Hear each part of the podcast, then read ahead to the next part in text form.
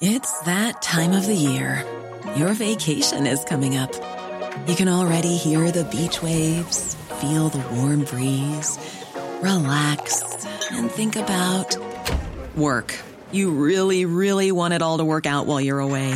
Monday.com gives you and the team that peace of mind. When all work is on one platform and everyone's in sync, things just flow wherever you are. Tap the banner to go to Monday.com.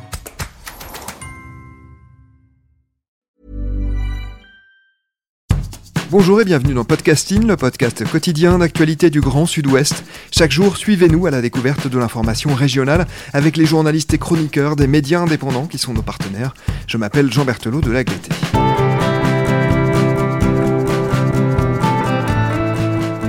Nous poursuivons aujourd'hui nos épisodes liés à Viso, un magazine édité par l'un de nos partenaires, l'Institut de journalisme de Bordeaux-Aquitaine, l'IJBA. Ce journal, vous pouvez le retrouver sur le site de l'IJBA, dans les kiosques et librairies de la métropole bordelaise et dans les kiosques de Gironde et de Charente-Maritime.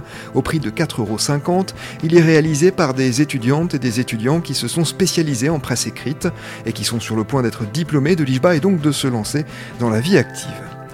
Nous partons aujourd'hui en direction des Deux-Sèvres. Ce département qui se trouve au nord de la Nouvelle-Aquitaine héberge l'un des joyaux naturels de la région, qui s'étend aussi sur la Charente-Maritime et la Vendée, mais un joyau menacé par le réchauffement climatique notamment.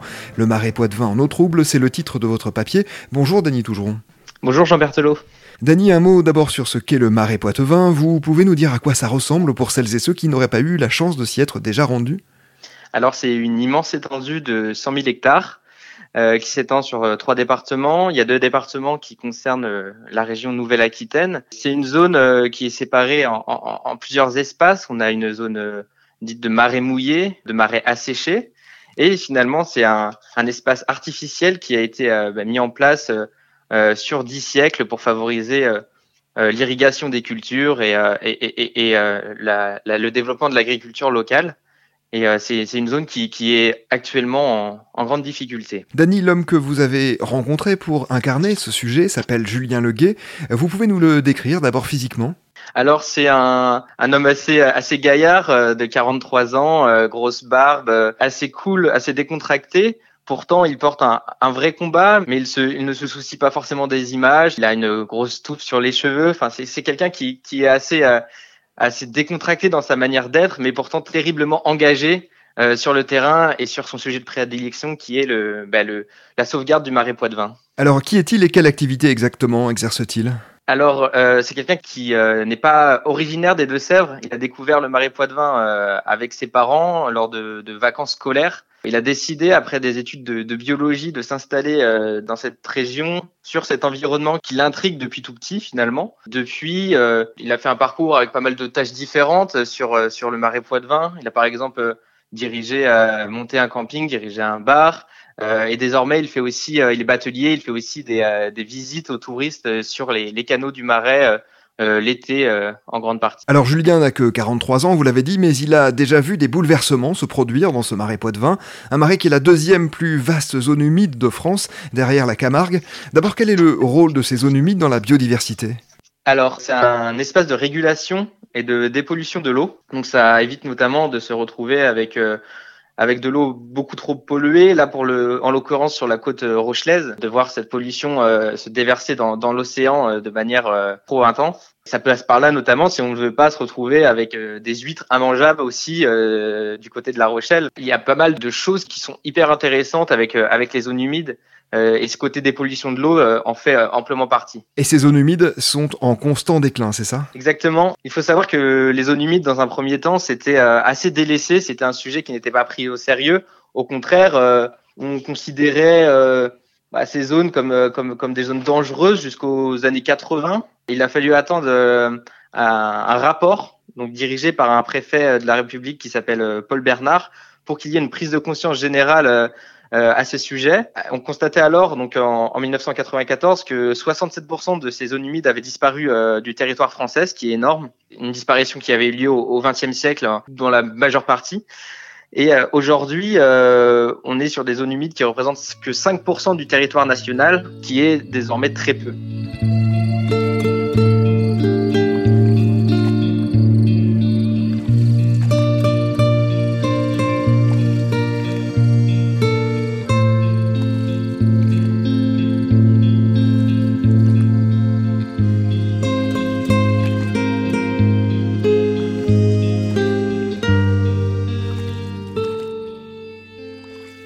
Un siècle, donc en France, deux tiers des zones humides ont disparu. C'est un chiffre évidemment euh, très impressionnant.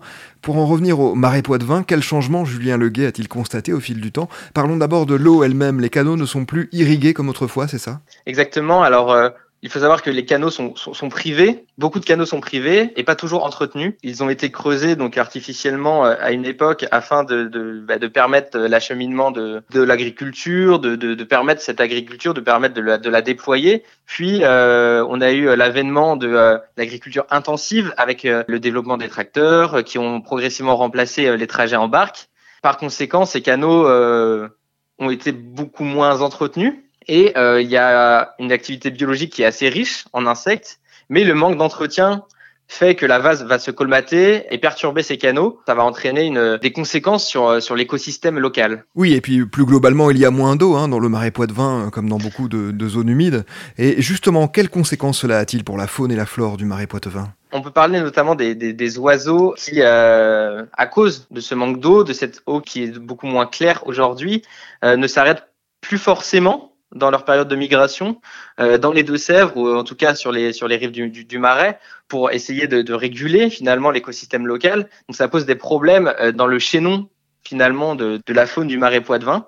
Euh, on a également une diminution de, des algues. Alors cette diminution des algues, c'est aussi causé par euh, bah, par ce manque d'eau, mais par ce également le développement de on va dire d'espèces invasives qui, euh, qui ont été introduites notamment par l'homme et par des pêcheurs à une époque. Je pense à l'écrevisse de Louisiane qui est arrivée et qui cause comme conséquence le déclin des algues qui fixent les polluants et qui sont importantes pour la régulation du marais Poitevin. Donc les écrevisses mangent les algues vertes et permettent le développement d'autres algues qui, elles, sont polluantes, c'est ça, notamment les algues bleues Ça, c'est plus du côté des engrais qui sont utilisés euh, dans le cadre de l'agriculture intensive parce qu'il faut savoir que il y a notamment beaucoup de glyphosate utilisé en Charente-Maritime qui est, d'après euh, l'association Génération euh, Future, le département qui consomme le plus de glyphosate en 2019 en France avec 214 euh, bah, tonnes de glyphosate achetées par les, par les agriculteurs euh, de Charente-Maritime, ce qui a pour conséquence euh, d'avoir des produits phytosanitaires tout autour de ce marais qui vont bah, toucher le marais et par conséquent de voir, notamment à travers les engrais, le développement bah, d'algues sur l'eau, notamment des algues bleues qui auraient aperçu euh, Julien Leguet, notamment à la Grève-sur-Mignon, euh, qui euh, est une commune des Deux-Sèvres. Et lui constate chaque année moins d'insectes, moins d'oiseaux, moins de poissons notamment. Oui, il constate, il constate ça, puisqu'il a l'expérience aussi, il a vu l'évolution dramatique sur son marais. Euh, quand il était petit, euh, il me racontait qu'il pouvait voir des libellules euh, tout proches de son visage, des grenouilles vertes proliférer un petit peu partout. Désormais, c'est très rare de croiser des grenouilles vertes. Les libellules diminuent aussi assez rapidement. Donc, il y a un vrai changement dans le paysage et dans la faune du marais Poitevin.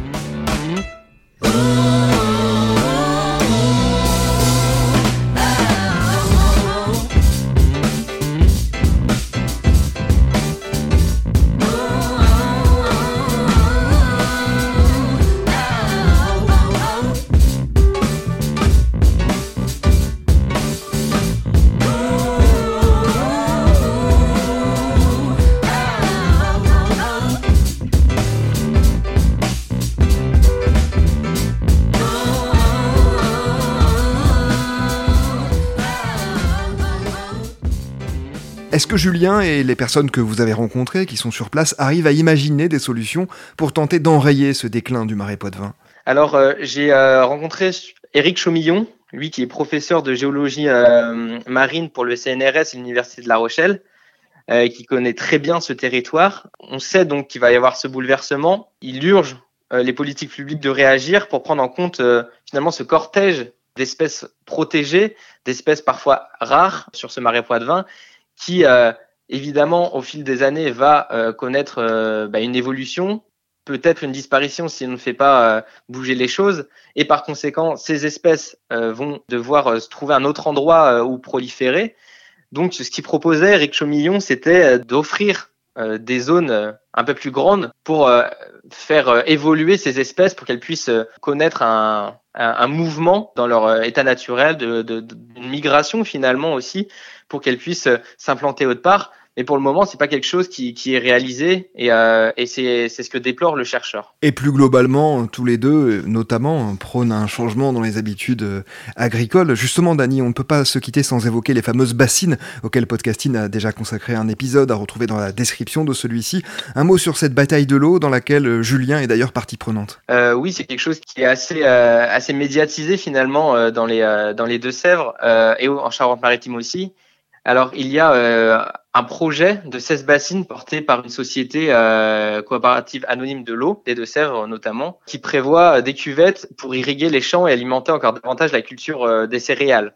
Pour irriguer davantage, ces gens-là ont créé des bassines ont essayé de, de, mettre en place des bassines avec de l'eau puisée directement dans les nappes phréatiques qui jouxtent le marais et avec des conséquences donc dramatiques sur le marais puisque ça participe aussi à la diminution de l'eau. Donc il y a, euh, comme Julien Leguet, euh, des personnes qui ont manifesté et euh, il y avait même une zone à défendre, une ZAD qui avait été mise en place à Mosée-sur-le-Mignon pour s'opposer à ce que les, les, écologistes considéraient être comme un détournement des ressources d'eau du marais et un non-sens écologique à des fins d'agriculture intensive.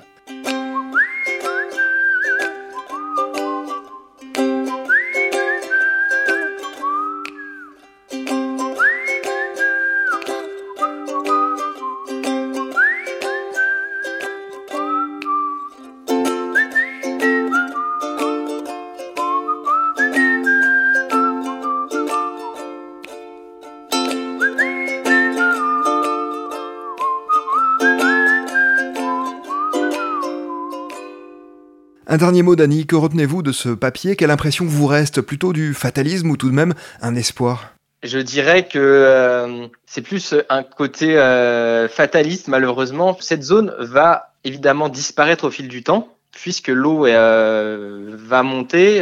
L'océan est censé monter d'ici une centaine d'années jusque bah, la commune d'Arcet où j'ai fait mon reportage. Évidemment, cette zone humide risque de disparaître au fil du temps. Par contre, comme le, le, pré, le préconisait Eric Chaumillon, le, chercheur, l'idée c'est d'essayer de, de, sauvegarder cette biodiversité en leur trouvant, en trouvant à la faune et à la flore locale d'autres endroits pour s'implanter, ce qui permettrait justement de sauvegarder euh, certaines espèces et euh, de, pouvoir euh, voilà préserver euh, cet écosystème naturel qui est si riche dans le marais Poitevin. Merci beaucoup, Dany Tougeron, d'avoir répondu à nos questions. Je rappelle hein, le titre de votre papier, Le marais Poitevin en eau trouble. Il est à retrouver dans le magazine Viso en vente sur le site de l'IJBA, mais aussi dans les kiosques et librairies de la métropole bordelaise et dans les kiosques de Gironde et de Charente-Maritime. C'est la fin de cet épisode de podcasting. Production Anne-Charlotte Delange, Juliette Chénion, Clara Echari, Lisa Feignet et Marion Ruot. Programmation musicale Gabriel Taïeb, iconographie Magali Marico. Réalisation Olivier Duval. Si vous aimez podcasting, le podcast quotidien d'actualité du Grand Sud-Ouest, n'hésitez pas à vous abonner, à liker et à partager nos publications. Retrouvez-nous chaque jour à 16h30 sur notre site et sur nos réseaux sociaux, ainsi que sur ceux des médias indépendants de la région qui sont nos partenaires. Retrouvez-nous aussi sur toutes les plateformes d'écoute, dont Spotify, Apple Podcast ou Google Podcast. Podcasting, c'est l'actu dans la poche.